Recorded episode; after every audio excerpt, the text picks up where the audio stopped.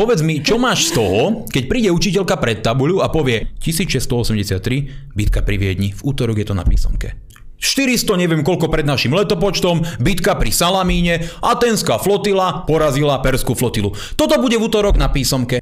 Môžem nás a to teraz som fakt vulgárny, na takúto výučbu dejepisu a pre, ospravedlňujem sa všetkým, ktorých sa to dotklo, ale proste toto ťa nenaučí nič, len odpor k tupému memorovaniu. Riešenie je podľa mňa nespoliehať sa v momentálnej situácii práve na to školstvo a viesť k tomu svoje deti svojim vlastným príkladom a svojimi vlastnými vedomosťami, podsúvať im knihy napríklad aj... Mm, to je polovičné riešenie. Celé riešenie je obsadiť to školstvo a nasmerovať ho naspäť do tých starých kolají. Jasné, ale dovtedy... No, ale samozrejme musíš sa tým deťom venovať vždy, hej, však to je, mm-hmm. tie škole môžu byť perfektné, dokonale, ale to neznamená, že to celé necháš na tých školách. Aj, ke, aj keby som bol v tom ideálnom stave, že školy sú super, že aj proste tam deti chodia s radosťou, tak to nemôže byť o tom, že sa na to vykašleš. Ja tu mám pre vás darčeky a som chcela začať, že máte radi darčeky, ale po Áno. tejto konverzácii by to vyznelo divne. Máte radi, hej? Áno.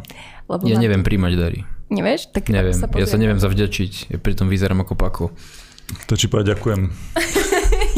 Vidíš, Konečne sa to chápem. nové Slova. Celý, celý život mi to bolo nejasné a zrazu mi to Volá sa to tzv. zázračné slovíčko, je dosť dôležité. A jak sa pri tom tváriš, keď to hovoríš? Ďakujem. Tak to... Mm, tak to Teraz uvidíš, to nie je moc in. Miňo, to je no, tvoje nové tričko. Moje nové tričko? To si ty, Miňo? A Janko, To je- to je pre teba. Ako si vedela, že toto je môj obľúbený svetový líder? tak ti to. Dobrota z tvojich očí. Ale ja som myslel, že mne dáš Putina Jankovi Trumpa, ale tak, tak to si to vybavila, hej? Môžete si to kľudne vymeniť. Myslím si, že máte rovnakú veľkosť. Odteraz budem chodiť iba s Putinom a Medveďom. Ja som dostal Trumpa s orlom. Ale inak toto je taký známy internetový motív a reálne podľa mňa je to aj oficiálny motív ruskej propagandy, ako nejakých ministerstiev a tak, že Putin na Medveďovi, nie? Ukazuje Ak mi nie, tak od teraz to bude. Budú si kúpovať darčenky. Ďakujem, Hej, Lívia, za zaujímavé darčeky. Ak náhodou by ste chceli darčeky pre svojich blízkych na Vianoce, môžete si ísť pozrieť Dobre, teraz mi povedz, kde si zohnávate to tričko. Uh, bola to veľmi náročná misia. Nechcem o tom ešte takto otvorene rozprávať, Nahrala si pretože ju na video, hej, že? je to všetko na videu Tak, potom je to v poriadku. a všetci to o chvíľku uvidia. Takže si to necháme na budúce. Ale bojím sa, že v rebríčkoch podcastov trošku klesneme, pretože... Počkaj, my sme v nejakom rebríčku podcastov ešte. Na prvom mieste, ty o tom Janči, nevieš. nie, ale som si to vymyslela, aby to vyznelo, že... Že sme, dobre, že okej. sme a, To je marketing. ale pravde podobne klesneme, pretože vznikol nový, veľmi konkurenčný podcast. Volá sa Hovorme o vlastenectve a založil si ho Ivan Korčok. Aha, ja už som chcel pochváliť, že ako dobrá iniciatíva, lebo treba hovoriť o vlastenectve a hlavne vlastenectvo treba praktizovať a dať si ho do svojho každodenného života, ale potom uh, si to zabila tým, tým Korčokom, pretože ak to je ten Korčok, teda bývalý mm-hmm. diplomát a proste americký človek na Slovensku, tak uh, on môže hovoriť možno o americkom vlastenectve, čo je tiež akože zaujímavá téma z, z toho Alebo pohľadu. si tam môže pozvať nás a ja mu donesem to tričko s Putinom, ako by zareagoval. To by bol frajer, keby nosil Odstúpil tričko by. s Putinom na Medveďovi. Ha. No, ostúpil by z kandidatúry. Čo taký americký agent, mm-hmm. ktorý, ja som ho videl v parlamente presadzovať všetko. Multikultúrne myšlienky, registrácie rôznych pohlaví, e, adopcie detí pre rôznych spolu, rôzne formy spolužitia a všetkého možného, čo tu nechcem do detailu menovať, aby nás nezablokovali. Ale o vlastenectve som ho nepočul povedať ani jednu jedinú myšlienku. Teda, opravujem sa, keď sme mali príjmať tú americkú zmluvu o pôsobení amerických vojakov, vtedy hovoril, že to je vlastenecká zodpovednosť chrániť sa a že bude dobre, keď tu pozrieme amerických vojakov. Čiže to bolo jediné, keď som ho počul použiť vlastenectvo v jeho ústach a aj to bolo antivlastenecké, čiže to prekrútil Čiže len v negatívnom spôsobom. kontexte proste. Nie, podľa mňa to je čisto marketing a pochopil, že o, práve teraz ľudia vidia tú potrebu toho vlastenectva. No ale to vidia tu v tomto podcaste, No presne a on preto sa snaží akože si privlastniť to slovo vlastenectvo, nejak ho preformulovať ten význam toho, mm. aby to bolo aj liberálmi akože prijaté, že ale veď vlastenectvo nie je to, že sa človek postaví za svoju vlast, ale to, že Keď s je... duhovou ja vlajkou s holým zadkom beháš po Bratislave, vtedy si skutočný vlastenec. Áno, lebo bojuješ za všetkých Slovákov, za všetky menšiny, ako ja si viem úplne Keď odovzdáš že- eh, aj ten posledný prvok štátnej samostatnosti do Bruselu, to je vlastenectvo. Mhm. Inak toto je presne, zober si, že Čaputová vtedy raz vyhlásila, že Slovenská republika sa musí v rámci pozitívnej straty suverenity vzdať svojho práva veta, aby sme mali akčnejšiu a dynamickejšiu úniu. To znamená, že nám skôr nadiktujú to, čo nám chcú nadiktovať v rozpore s našimi záujmami, presvedčením a túžbou po slobode. A ja som na 100% presvedčený, že rovnaké stanovisko bude obhajovať aj Korčok, to znamená odovzdajme naše právo zablokovať nejaké nariadenia alebo smernice, ktoré sú škodlivé voči našim našim poľnohospodárom, ľudským právom a tak ďalej, v záujme toho, aby Nemci a Francúzi rozhodovali o nás. Ale ponovom to nazve vlasteneckou iniciatívou. Tak nejak to máme chápať. Mm. No je to len hra so slovíčkami. No a aby sme si to ujasnili, nič tak ako pozitívna strata suverenity neexistuje. No. To proste oxymoron. Áno, ale... Mm, Napadlo ma viac takých proste názvov, akože pozitívne tornádo, pozitívny lesný požiar, pozitívna pozitívne utopenie, pozitívna diskriminácia, skratka veci, ktoré nejdu spoločne dokopy, mm. sú oxymoron, ako hovoria. Pozitívne, no to je presne Pozitívne to, zemetrasenie, proste to, to, ty môžeš to slovo pozitívne nalepiť pred čokoľvek, ale to reálne neznamená, že tento vetok, ktorý vždy znamená katastrofu, ako je strata suverenity, bude naozaj pozitívny, len preto, že tam to slovo dáš. Mm-hmm. No a celkovo sa tá retorika ohľadom toho vlastenectva posúva, že Vlastenci budú teraz označovaní za nacionalistov, budú sa tomu dať, e, snažiť dať nejaký, nejakú negatívnu konotáciu, potom tých nacionalistov premenujú na šovinistov a bude sa to tak postupne posúvať, že nakoniec za vlastenca bude fakt považovaný Korčok a jeho liberálni kamaráti a voliči mm. a my skončíme... Tak ale mne to nevadí, ja sa otvorene hlásim k tomu, že som šovinista, nacionalista, že som hocičo, lebo Nie, ale... to sú také prázdne nálepky, chápe, že to nemá žiadnu už podľa mňa dnes hodnotu, ani význam, ani nič. Ja si pamätám, že keď boli nejaké materiály z 90. rokov, tak slovo nacionalista bolo úplne normálne, pretože to slovo vo výslednosti alebo vo význame znamenalo vlastenec. Hej. V angličtine máš nationalist, čo neznamená nič len vlastenec. To proste nemá žiadnu inú obsahovú formu, ale potom počase tá mediálna nálepka tomu slovu nacionalista práve vložila ten šovinistický obsah. A dnes už som počul viacerých ľudí hovoriť, že nacionalizmus to je niečo iné ako vlastenectvo. V skutočnosti je to len pre, v preklade reálne vlastenectvo, ale dávajú tam ten význam, že nacionalizmus znamená, že ty si myslíš, že tvoj národ je lepší ako ostatné a ostatné tým pádom hodnotíš ako menej cenné, prípadne ich neznášaš, ale to je šovinizmus, nie nacionalizmus. Lenže ako, ako hovoríš, Uh, šovinizmus a zrejme si dajú ako otvorenú nenávisť. Taká taký primitívny odpor k tým áno, iným. Nacionalizmus možno názvu ako nejaké pohrdanie inými národmi, že to nie je až taký stav nenávisti, mm. ale že proste považuješ ich za hlúpejších, menecenných alebo škodlivých. No a vlastenectvu dajú ten rozmer, že to nakoniec bude, keď miluješ Európsku úniu a chodíš s vlajkou EÚ a chceš sa vzdať všetkých suverenít a túžiš potom, aby dúhové rodiny boli jediné správne rodiny a nakoniec e, zistíme, že vlastne všetky pojmy sú otočené úplne naopak. Mm-hmm. Janko, ty si chcel niečo povedať? Ja som to povedal. OK. A za čo sa vy považujete teda medzi týmito pojmami? Ty, Janko, aj za šovinizmus, to chápem.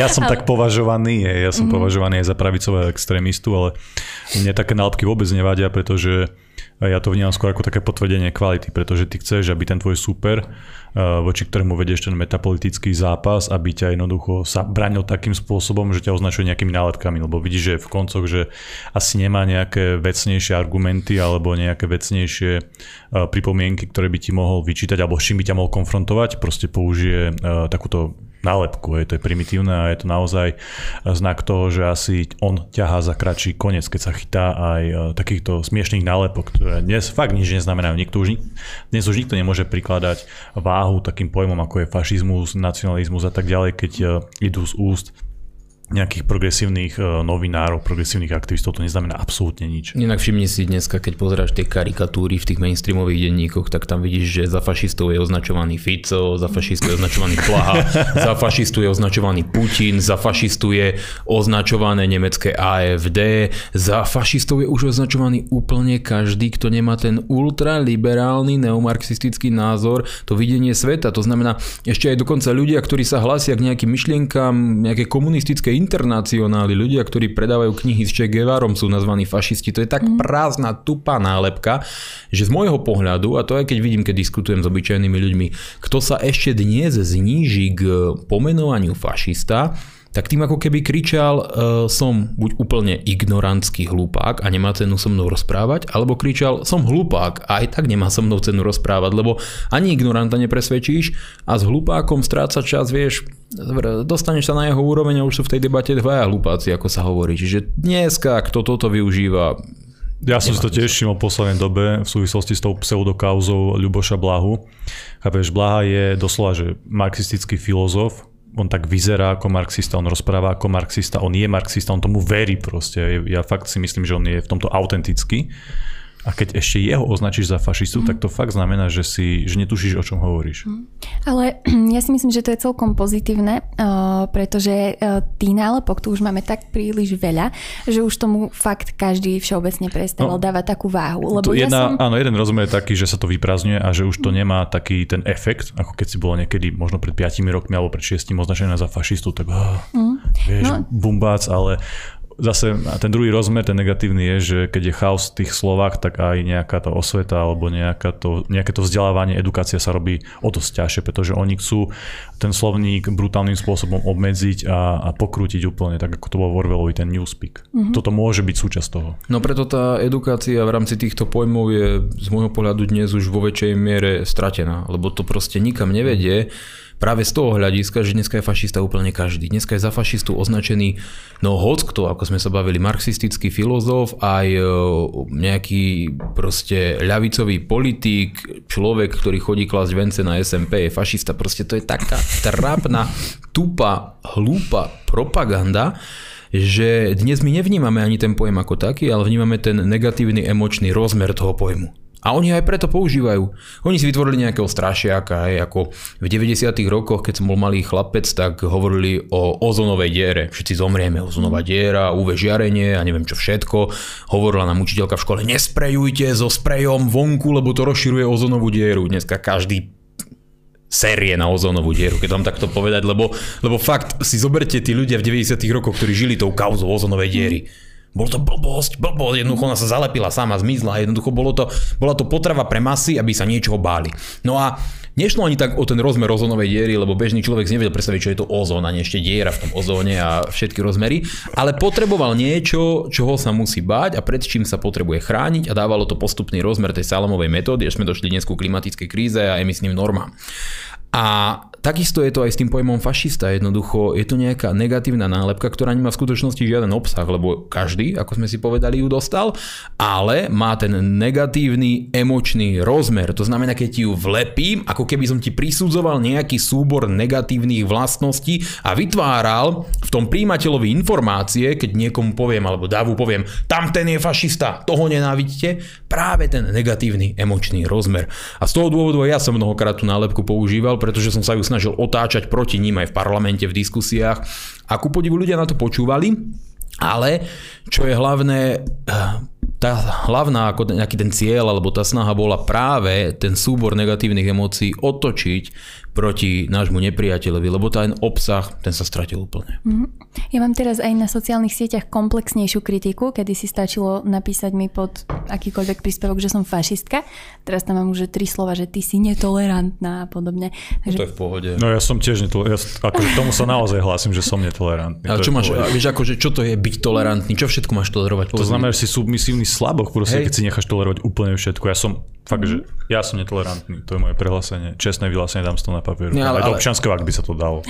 Ale čo všetko treba tolerovať, to ma no, zaujíma. No inak, to je Kde je ten rozmer, že kedy si už netolerantný, že čo všetko vlastne musíš tolerovať? No oni, oni proste majú nejaký súbor svojich hodnôt a keď s nimi nesúhlasíš, tak si automaticky si netolerantný, kedy si bol fašista a teraz si netolerantný. No. No, to, to je Ale super. hej, to je vyznamenanie, ja to tiež tak beriem. No. Lebo vieš, ja v živote netolerujem uh, viacero veci a je to úplne prirodzené a normálne. Cítim sa pohode s tým. Nie, ale, ale, ale ty nemôžeš všetko v živote tolerovať, inak umrieš. Nemôžeš tolerovať chorobu, Teraz sa stala taká vec, že jedna influencerka, opäť môj príbeh z Instagramu. Obrovský predá týchto nezmyslov. Mám, ale no počúvaj. V si si dosť tolerantná ona, mňa.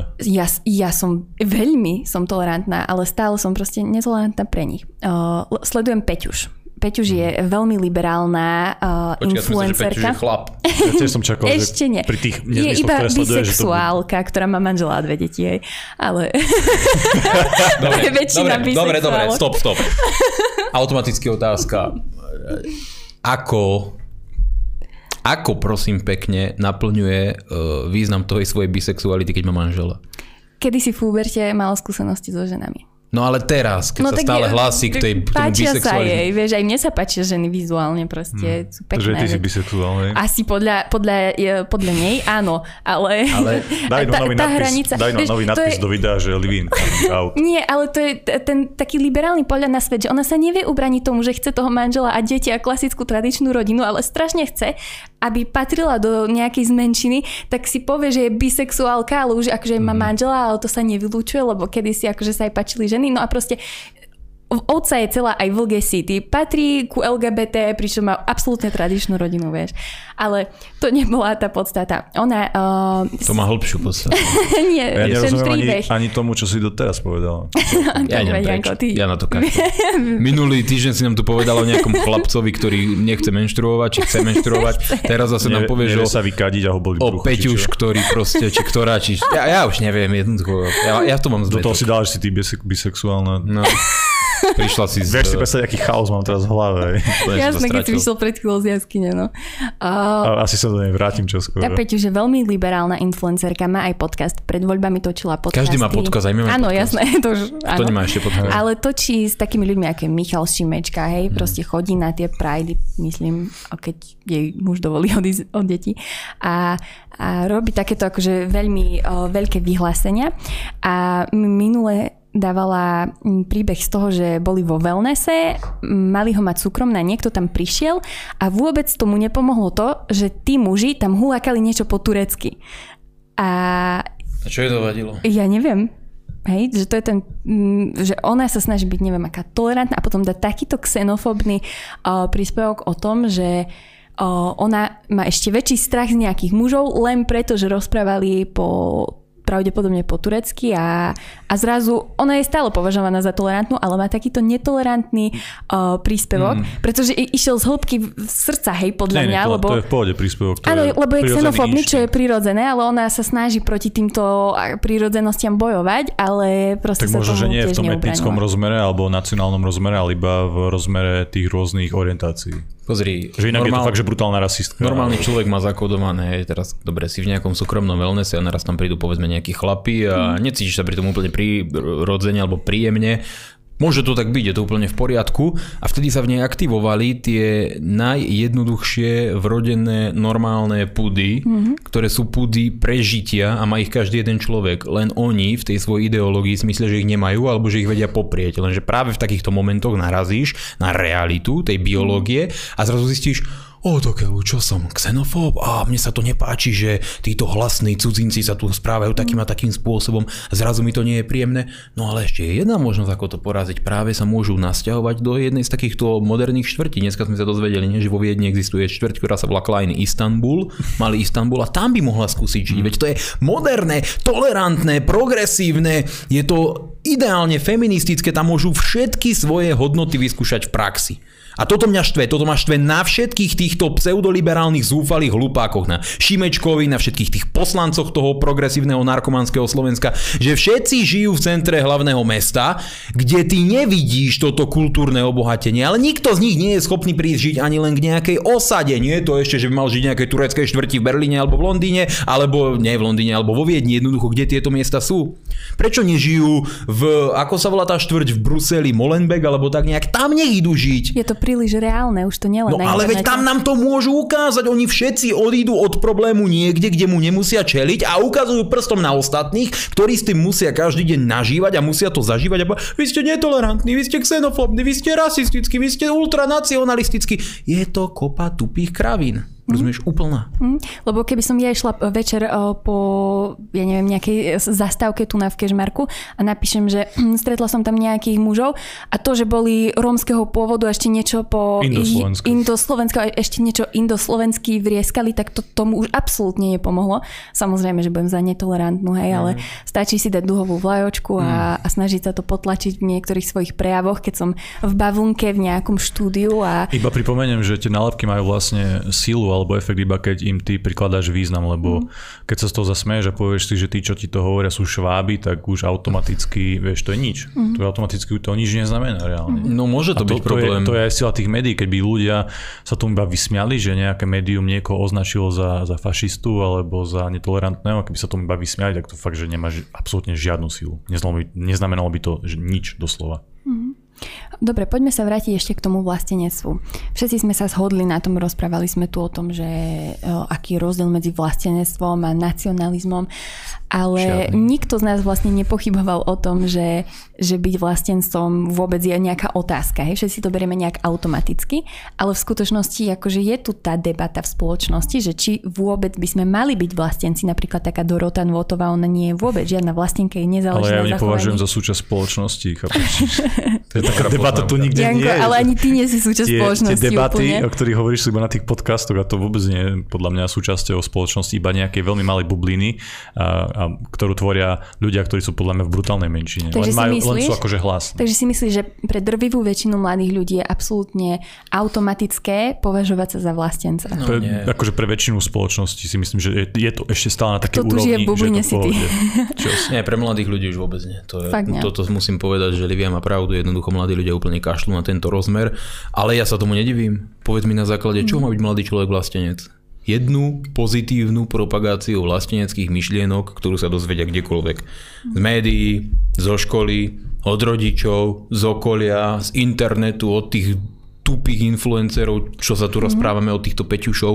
No odkiaľ vlastne majú získať to vlastenectvo? No, z Kultúrvlogu a z podcastu Ivana Korčaka. No, že jeden skutočný zdroj si už menoval a teraz my zistujeme, že my sme vo vážnej kríze. Lebo fakt, odkiaľ vlastne majú to vlastenectvo čerpať, budovať, ty musíš mu dať nejaký základ, ty tých ľudí musíš k tomu viesť. My keď sa pozeráme na dejinné súvislosti a na historický vývoj národov ako takých, Eh, jednotlivých území, štátov, ktoré v Európe sú a celkovo vývoj tých spoločností, tak my vidíme, že tí ľudia boli vždy vedení k tomu vlastenectvu od narodenia, inak ho nemohli mať, pretože proste ten pocit sa nedá získať v 20-25 rokoch, že si povie, že ja chcem byť teraz vlastenec. To sú ojedinele v podstate už len zázraky. Ale keď ten človek od mala nie je vedený k tomu, aby si vážil tie dejiny, vážil si svojich predkov, vnímal ten odkaz, vnímal tú kontinuitu toho dejinného zápasu a hodnotu, ktorý ten, ktorú ten zápas má, a zároveň aj jeho zodpovednosť, ktorá vychádza zo všetkých tých vecí, ktoré sa v minulosti udiali a ktorým on vďačí, že môže žiť slobodný život ako tak v dnešných rozmeroch, tak potom ten človek nemá vôbec žiadnu vôľu byť vlastenec, naopak začne všetkými týmito hodnotami pohrdať, lebo mu v tejto spoločnosti ako také ani neprídu dôležité. A prečo by mali prísť dôležité? Dôležité pre ňoho je, akého influencera môže pozerať na TikToku, či si vie cez nejakú webovú stránku objednať jedlo, ktoré mu rýchlo prinesú, či si vie kúpiť lístok na party s nejakým novým známym reperom a kde vlastne má získať nejaký poput k tomu, aby sa vlastencom vôbec stal a hlavne čo by z toho on reálne mal. My sme v úplne inom rozmere myslenia ako v minulosti. Mm. Podľa mňa je to akože áno u tých, uh, najmä na, u tých najmladších, u tých starších, to vlastnenstvo ešte je na nejaké úrovni, u tých najmladších možno, že ani nie, ale stále to vlastnenstvo je nejakým spôsobom atraktívne, keď aj Ivan Korčok si povedal, že uh, to využije vo svojej kampani, chápeš, on pravdepodobne chce oslaviť tých najviac liberálnych alebo tých viac uh, k liberalizmu inklinujúcich ľudí a aj tak ide aspoň teda formou, že je vlastne. Čiže v prvom rade chce váhu voličov. To, nejakú váhu to, to ešte nie. stále má, no však voliči. Ale to nie je ten najmladšia generácia, vieš to. To je 18 no len... plus jasné, ale stále to asi má nejakú váhu v tej spoločnosti, keď aj Ivan Korčok, ktorý sa na to mohol fakt, že mm. vykašľať, vôbec nemusel ísť touto cestou, si uvedomuje, že ľudia na to vlastníctvo jednoducho počúvajú a mm. vidíme, že aj smeráci zrazu objavili v sebe vlastníctvo pred nejakými dvoma rokmi a tak ďalej. Tak, a boli úspešní, hej, mm. aj vďaka tomu, lebo ľudia od nich očakávajú, že budú vlastne vlastenci. Takže stále e, to má tú váhu patričnú. Podľa mňa to je tým, že mm, my sme sa trošku ako Slováci zľakli toho, že priamo naživo vidíme, ako sa naša slovenská identita mení na identitu presne buď o nejakých sexuálnych orientácií, nejakých pohlaví, nejakých o, liberálnych hodnôt. A toto sa vymieňa za tú najzákladnejšiu o, identitu, to, že sme všetci Slováci, hej, že už nás ne, nespája to, odkiaľ sme, o, kto je, čo je náš národ, ale to, akú máme orientáciu. Zľakli sme sa toho možno my, ale nie väčšina tých mladých ľudí, tí na to podľa mňa úplne Mladí kašľú, keď mm. vidím, ako ich stretávam a aké zaujímajú a čo vlastne ich rozmerom ich poznania a vnímania reality. Ale nadviažem na Janka, podľa mňa to slovo vlastenectvo si on vybral len preto, že stále, napriek všetkému, má to slovo pozitívny emočný rozmer. To znamená, keď no, sa povie vlastenectvo, sa aj v tom mladom človeku, ktorý sa za vlastenca nepovažuje, to ale nevytvára negatívny odkaz. A oni si tieto veci museli dať na misku váh. Nazveme to vlastenectvo, čo môžeme získať, čo môžeme stratiť. Stratiť nemôžeme de facto nič, pretože e, vlastenectvo ako také nemá dôvod ťa odradiť, pretože vo výsledku je to stále pozitívne. To odpudí maximálne ako fanatického progresívca, ako je Dubeci a tak ďalej. Ale ten ho aj tak voliť pôjde, lebo nakoniec mu to ten denník povie a bude to jediná správna voľba. Na, Čiže, na ňo sú iné páky. Áno, áno, oni to majú zrátané. Čiže oni vedia, že vlastníctvo ako také ani u ľudí, ktorí sa za vlastencov nepovažujú a nemajú na to jediný dôvod, nemôže vyvolať negatívne emócie, pretože ten pojem nie je spájaný s negatívnymi emóciami, ale zároveň vie, že môže osloviť tých, ktorí sa za vlastencov či už nejak jemne alebo nejak vážne, srdcovo považujú a toto je pre nich dosť dobrá stratégia z marketingového e, hľadiska. A uvidíme, nakoľko to bude úspešné, lebo mne ten rozmer prirodzene vadí, pretože ja viem, že ten človek nemá s vlastenectvom spoločné absolútne nič. Ten človek je asi taký vlastenec, ako je Igor Matovič, duševne vyzretý občan slovenskej spoločnosti. Jednoducho, to sú veci, ktoré nejdú spoločne dokopy. A keď my im necháme, aby si tieto pojmy ukradli, preto je možno dobre, že sa o tom rozprávame, a považovali sa za vlastencov, tak stratíme aj to posledné, lebo proste vyprázdnia ten pojem, dajú mu úplne bez tvary nejaký uh, nie tvár, bez tvaru proste žiadnu hodnotu nebude mať ten pojem a vo výsledku to pre nás všetky bude znamenať stratu, pretože vyprázdnené pojmy potom bude aj ťažšie používať pre nás, lebo nebudeme tomu vedieť žiadnu hodnotu. Poviem príklad. Pamätáte si slušné Slovensko? Mm, to sa tak ľuďom znechutilo, mm. že ty keď si povedal, že chcem byť slušný, tak ľudia na teba vyskočili, že ty chceš byť jak e, ten Pako, kto bol poslanec tých demokratov, či jak sa volal e, za ľudí. Šeliga. Uh, Šeliga. Automaticky, keď si povedal, že chceš byť slušný človek, tak si predstavili Šeligu. Mm. A samozrejme ťa to naštvalo. Ďalší príklad by mal byť ten boj proti korupcii, čo no. je samozrejme akože uh, dosť zaslužné poslanie a samozrejme každý politik, sudca, policajt by sa mal týmto riadiť, lenže keď to použil Igor Matovič ako moto pre svoju politickú agendu, pravdu, tak týmto spôsobom to práve takto devalvoval. A dneska, keď počuješ nadácia zastavme korupciu, no otvára sa ti nožík vo vrecku, lebo vieš, že to je nejaký kreten z princípu proste a, a máš aj pravdu, lebo je to Sorošová mimovládka. A pritom by to mohlo byť také, že však držím im palce, sú To je super, nech sa vo verejnom živote nekradne, lenže u nás je ten pojem úplne prepísaný. Chceš mať slušnú politiku, znamená to, že máš rád kisku.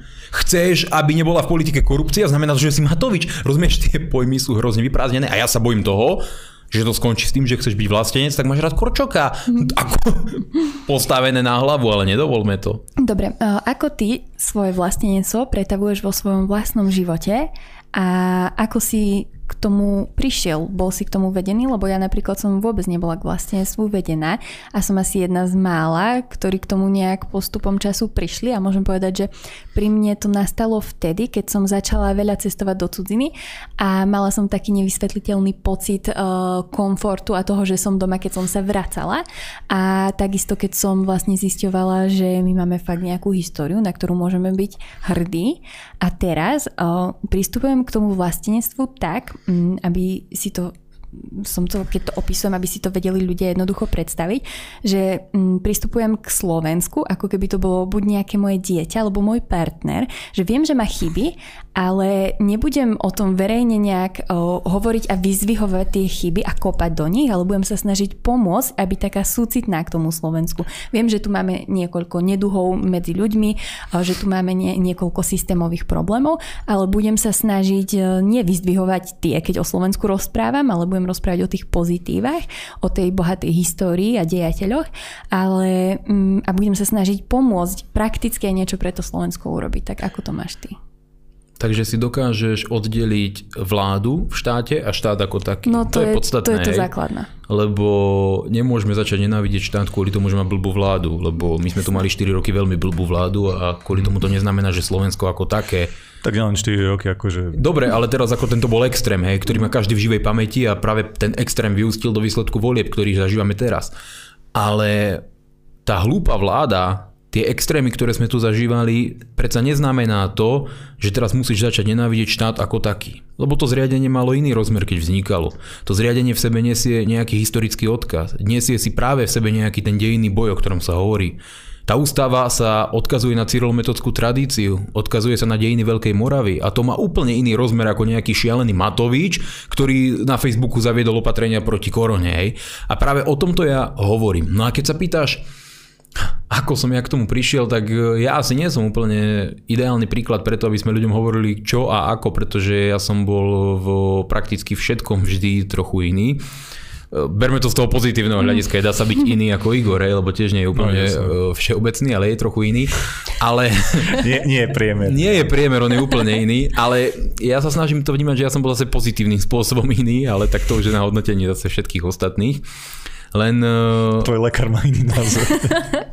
ja som nikdy, nikdy nevedel zapadnúť do toho, čo bolo nejaký konvenčný trend, všeobecný trend v rámci všetkých. Ja neviem, keď som bol na základnej škole a všetci moji spolužiaci počúvali uh, Nelly Furtado, tuším vtedy bežala a Rihanna a toto bežalo proste, deti si to púšťali. Ja neviem, ja som, možno to mohli byť aj chytľavé tóny, lebo predsa len tá hudba je robená preto, aby bola chytlavá, aby ťa chytila, aby to bolo jednoduché, aby ti to zatočilo alebo zautočilo na ten rozmer tvojho vnímania aby sa ti tá melódia zapáčila, ale ja som mal vždy taký nejaký vrodený pocit, že ja nechcem patriť do tej väčšiny, nechcem patriť do toho stáda ako takého a, a neviem čím to bolo, ja to dodnes neviem vysvetliť, ale vždy ja som chcel iný. Tak ja som si zapol niečo iné, ja neviem, išiel som Manowar, Black Sabbath, proste hociaké tie staršie kapely, ktoré uh, ma doniesli k úplne inému žánru hudby. Rovnako to bolo aj so štýlom obliekania, rovnako to bolo so športami, rovnako to bolo... S účasmi. Uh, s účasmi možno tiež. A takto to bolo aj s tými názormi na spoločnosť ako takú, že keď ľudia pozerali najnovších Mojsejovcov na Markíze, ja som to pozerať nedokázal, rozumieš, proste mne to vadilo už vtedy ako sopliakovi, ja som bol fakt malý chlapec vtedy.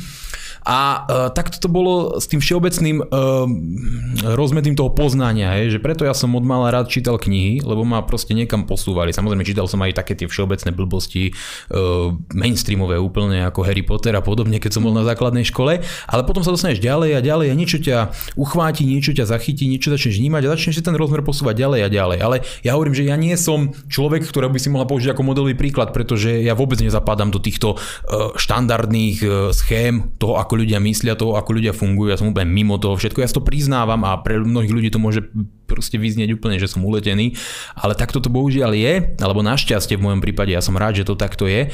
A takto som sa k tomu dostal postupne cez knihy, cez vzdelanie, potom sa objavil internet, začali sme sledovať nejaké videá, postupne sa ten názor formoval, kreoval a kryštalizoval sa istým spôsobom. A dnes, keď sa nad tým zamyslím, čo pre mňa vlastníctvo znamená, tak pre mňa znamená obrovské množstvo pozitívnych vlastností. To znamená môj vzťah k štátu, kde žijem. A ten štát ako taký neznamená len to, že mám nejakú vládu, ktorá mi nejakým spôsobom vládne, vyberá odo mňa dane. Ale chcem, aby to bol štát, ktorý funguje, je prosperujúci, zabezpečuje mi bezpečnosť, zabezpečuje budúcnosť a bezpečnosť mojej rodine, pretože viem, že keď ten štát zanikne, tak ho pohltia iné štáty, silnejšie, e, schopnejšie, bojovnejšie, výbojnejšie štáty, ktoré si chcú podmaňovať a dominovať nad inými, lebo to tak vždy bude. A keď to nebude v Európe, tak to príde z východu, z Ázie, ako to prišlo v Európe už niekoľkokrát veľké invázie, boli tu Húni, Avári, Tatári, Mongolia a tak ďalej. A tak to môže prísť aj teraz. Boli tu Turci, prídu ďalšie východné kmene, ktoré nás proste pohltia Číňanov 1,5 miliardy, Indov 1,7 miliardy, alebo koľko 1,4 miliardy, pardon. Jednoducho oni sa rozpínajú a idú na ten, na ten západ a stále to takto bude a pretvárajú tú spoločnosť, keď sa nebráni do toho rozmeru, aký je. A tam je to vlastenectvo ako nejaká obranná vlastnosť toho štátu, toho národa a nesie si to v sebe ten odkaz pre tú ďalšiu generáciu, pre tých ľudí, ale je v tom aj ten dejný odkaz, lebo podľa mňa človek potrebuje byť na niečo hrdý. To je prirodzená vlastnosť. Potrebuje sa s niečím identifikovať. Preto sa dneska mladí identifikujú s hokejovým či futbalovým tímom. Ja som Liverpool, ja som Manchester, ja som proste Washington To sú ešte Capitals. tie lepšie prípady. Áno, ale potom sa identifikujú s tým konkrétnym spevákom. Dnes už máme s tou nejakou sexuálnou deviáciou. Ja som uh, super uh, ultra transformer a ja som taký transformer, vieš, že každý si nájde toho svojho transformera, aby sa s ním vedel totožniť, lepšie bolo, keby to bolo z toho filmu, alebo bohužiaľ sú to trochu iní transformery. A každý sa chce s niečím identifikovať. A to vlastne to vyšlo z módy, lebo je tu globalizmus, ktorý nastavil úplne iné trendy a ľuďom internet vymil mozog. A pre mňa práve naopak tá identifikácia s tým dejným odkazom toho všetkého krásneho, čo v tom zápase za našu identitu a prežitie máme, to nie je také jednoduché, ako ti povedia také nvotové a podobný. Ty chceš byť hrdý na niečo, čo si v živote nedokázal. Vieš, ti povedia, ty si úplný idiot vlastne, keď chceš byť hrdý na to, že tu je nejaké Slovensko, sú tu nejaké e, literárne diela, sú tu nejaké sochy, sú tu nejaké národné výboje, sú tu nejaké boje za obranu tej vlasti a tak ďalej. Čo ty s tým máš spoločné? Ty si nič toho neurobil. To je Lenže, ako, to je ako keby si nebol hrdý na to, že tvoj manžel dokázal vybudovať nejakú veľkú firmu napríklad. Ale ja som presne hrdý na to, že už môžem byť vôbec potomok tak skvelých ľudí, čo niečo také dokázali. Ja som hrdý na to, že mám to šťastie, že som sa mohol narodiť s tým genetickým odkazom ľudí, ktorí všetok tento tvr- dôležitý tvrdý zápas za Slovensko voviedli, aby vôbec Slovensko mohlo existovať. A tá moja hrdosť neznamená, že ja som veľký silný Slovák. Nie, naopak znamená, ja vďačím mojim predkom za všetko, čo urobili a na mne dnes spočíva daň za všetko, čo oni vykonali. Za ich zápas, za ich odvahu, za ich mučenickú smrť častokrát. A pre mňa to znamená, že musím v tom odkaze pokračovať. Keď som na ňo hrdý, musím sa k nemu hlásiť a zároveň musím pracovať na tom, aby ten odkaz bol naplnený. A teda je to vo výsledku záväzok. A ten väčšina ľudí na seba prijať nechce. Väčšina ľudí chce, bohužiaľ teraz budem kruto úprimný, ľahký život. Ľahšiu cestu, pohodlie, komfort, pokoj, bezpečnosť nechcú tú ťažšiu cestu a dobrovoľne na seba príjmať záväzok vlastenectva, ktorý ťa núti k tomu, že niečo musíš robiť, to vôbec nie je dneska populárne alebo vyhľadávané. Preto je jednoduchšie sa identifikovať s niečím, kde na teba ľudia nemajú nároky. Napríklad, keď Jasné. sa identifikuješ s nejakou sexuálnou orientáciou, týmto je vybavené. Hm. Ale keď o niekom hm. hovoríme, že je vlastenec, tak máme na ňo nejaké požiadavky a potom sa tu dostávame ale aj do tých rovín. Ukázal, Áno, potom sa tu ale aj dostávame do tých rovín, že ja som napríklad študovala na bilingválnom gymnáziu a vysmievali ma nejakí liberáli, pretože oni nemali vedomie o tom, čo, čo je reálne to vlastenectvo a hovorili mi, ty študuješ v angličtine a čo to tvoje vlastenectvo? Tak to... byť debil je vlastenecké to, to pre je tak nich, idiotská poznámka, to je tak neuriteľný imbecilita, že to sa dá ťažko pochopiť. To potom môžu ísť za ľudovitom štúrom a vyčítať mu, že prečo si študoval v Nemecku, keď si taký vlastenec. Koľko vedel? 5 či 6 jazykov? Úplný mm. úlet, psychopatická poznámka. Nie, ale vieš, štúr vedel anglicky, vedel nemecky, vedel maďarsky, vedel slovenský, vedel samozrejme latinsky. A teraz uh, oni ti povedia, že čo ten človek nebol vlastenec. Mm-hmm. To, že ty si mm-hmm. rozširuješ rozmer tvojho poznania, to, že si rozširuješ rozsah vedomostí, mm-hmm. aby si mohla poňať ešte viac vedomostí, je vlastne nevlastenecké, vzdelávať sa je nevlastenecké. Mm-hmm. Vieš, toto je taká ťažká deformácia myslenia, že už ich môžem nazvať kľudne aj postihnutie. Mm-hmm. Normálne reálne postihnutie. Ty si postihnutý veľmi ťažkým prípadom tupoty, a nedokážeš akceptovať skutočnosť, že práve naopak, to naše vlastenectvo, ktoré tu máme, tá Slovenčina ako taká existuje len preto, že tu boli muži, ktorí boli vzdelaní, nesmierne vzdelaní, kto kedy čítal Ľudovita Štúra, Urbana, jednoducho našich dejateľov, tak vidí, že tí boli neskutočne vzdelaní, že my sa ani nechytáme tomu rozmeru, aké oni mali poznanie, vzdelanie, ako poznali svet, ako poznali tie jazyky, ako poznali dané obyčaje a ako samozrejme mali odvahu, to ani nehovorím. A my vidíme, že práve naopak, keď ty chceš pestovať hodnotné a kvalitné vlastenectvo, tak je ďaleko lepšie, keď si to vzdelanie rozširuješ. Nie je lepšie, ono je to nevyhnutné rozširovať si to vzdelanie, rozširovať to poznanie a nie ísť do krčmy, dať si 4 piva a kričať Slovensko do toho! Ale naopak, naučiť sa poznať, vnímať to a až tou perspektívou si zhodnotiť, čo bude pre pozitívne prezentácie vlasteneckých myšlienok najlepšie, ak urobím. Mm. Janko, ty si historik, ty si reálne mm. študoval históriu. Ako veľmi si myslíš, že to poznanie práve formuje to vlastenectvo v človeku?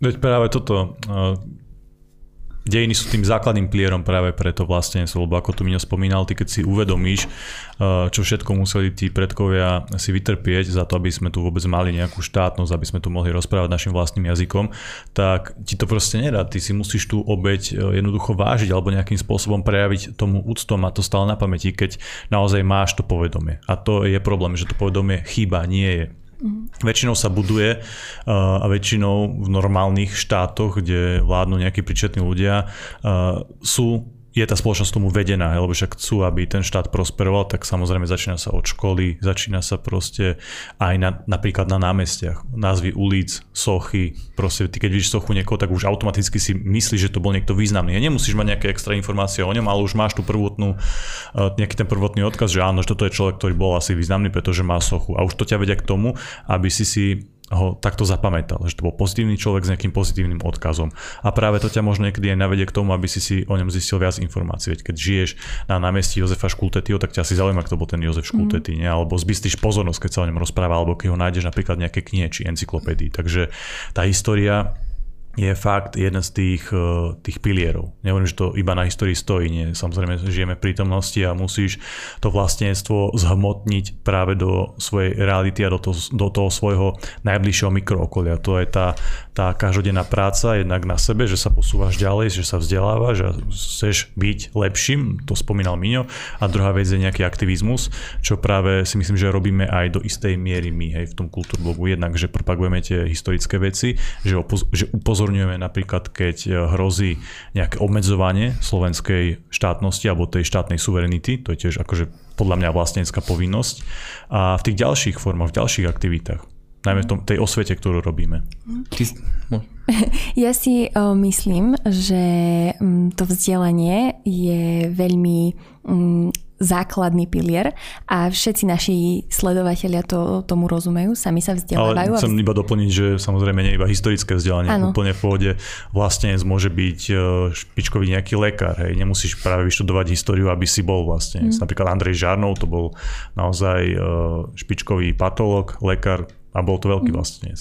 No ale myslím si, že aj o, o tej histórii, akože o, e, tí naši sledovatelia sa niečo učia, snažia sa o, e, seba kultivovať v tom aj svoje deti k tomu viesť, ale všeobecne, ako by štát napríklad mohol pomôcť tomu, aby sme tu mali deti oveľa viac vzdelané a vedené k tomu vlastenectvu. Zatraktívniť e, vyučovanie dejepisu. Mm. Už keď si zoberieš Sandru z dejepis, inak nebudem teraz riešiť obsah, tých videí, ani jej nejaké iné uh, politické aktivity alebo ten jej uh, ideologický aktivizmus, to fakt dajme to stranou, snažíme sa byť mm. teraz objektívni a pozri si iba na vizuál tých videí alebo na to, ako oni pôsobia, ako sa na nich pozeráš, tak je to atraktívne, je to proste dobré. Samozrejme neviem, že každá učiteľka alebo učiteľ dejepisu musí byť teraz youtuber a robiť takýto obsah, to asi nie, ale mali by sa snažiť v čo najväčšej miere uh, učiť tak, aby mali z toho tí žiaci čo najviac. Hm. Ale dnes vidíme, že aj ten dejepis,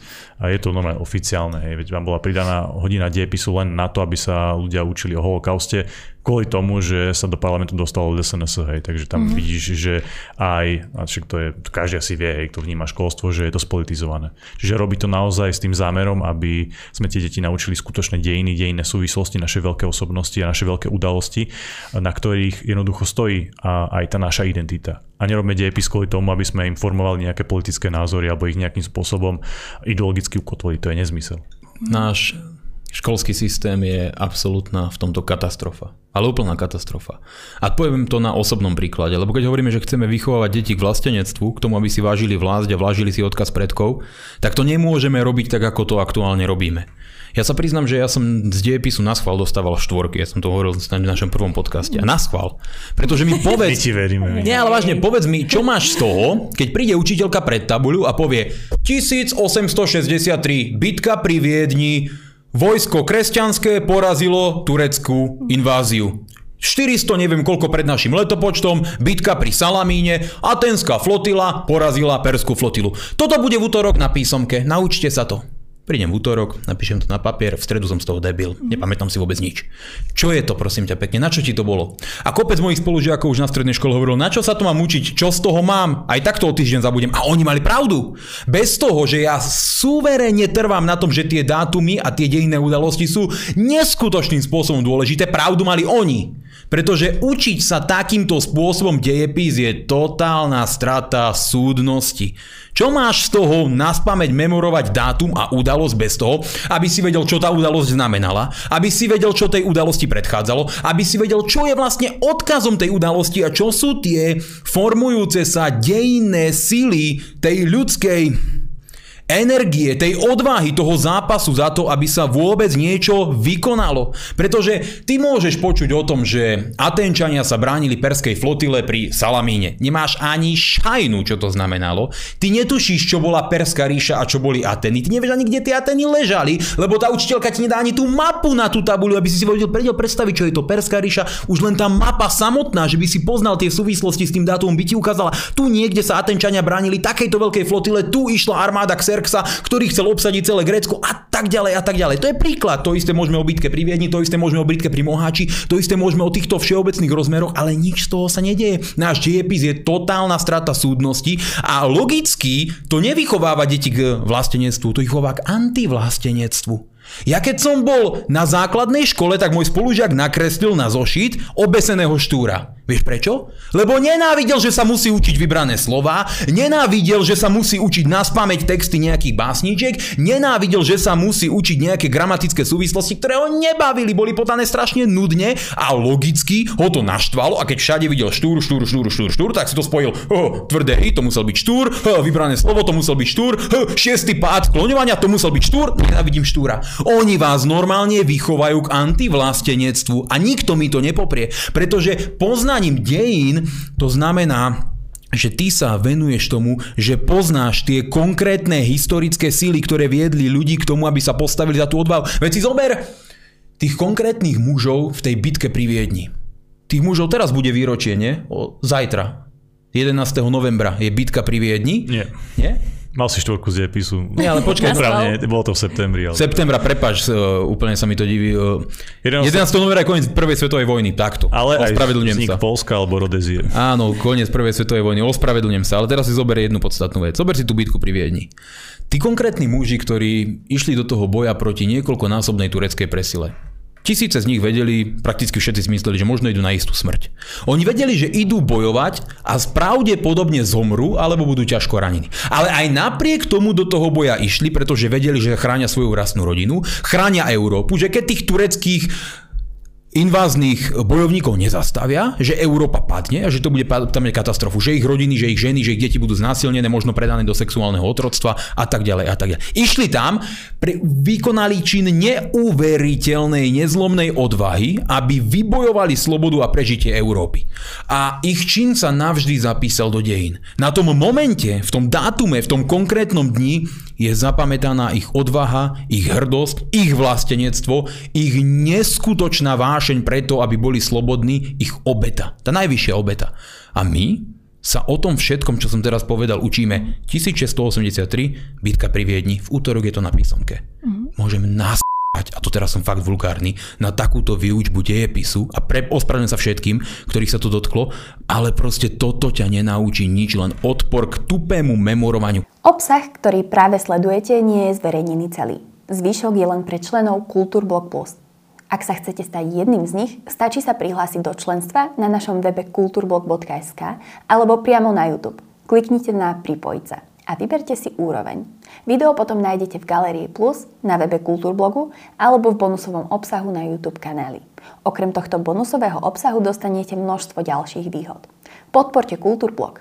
Alternatíva vás potrebuje.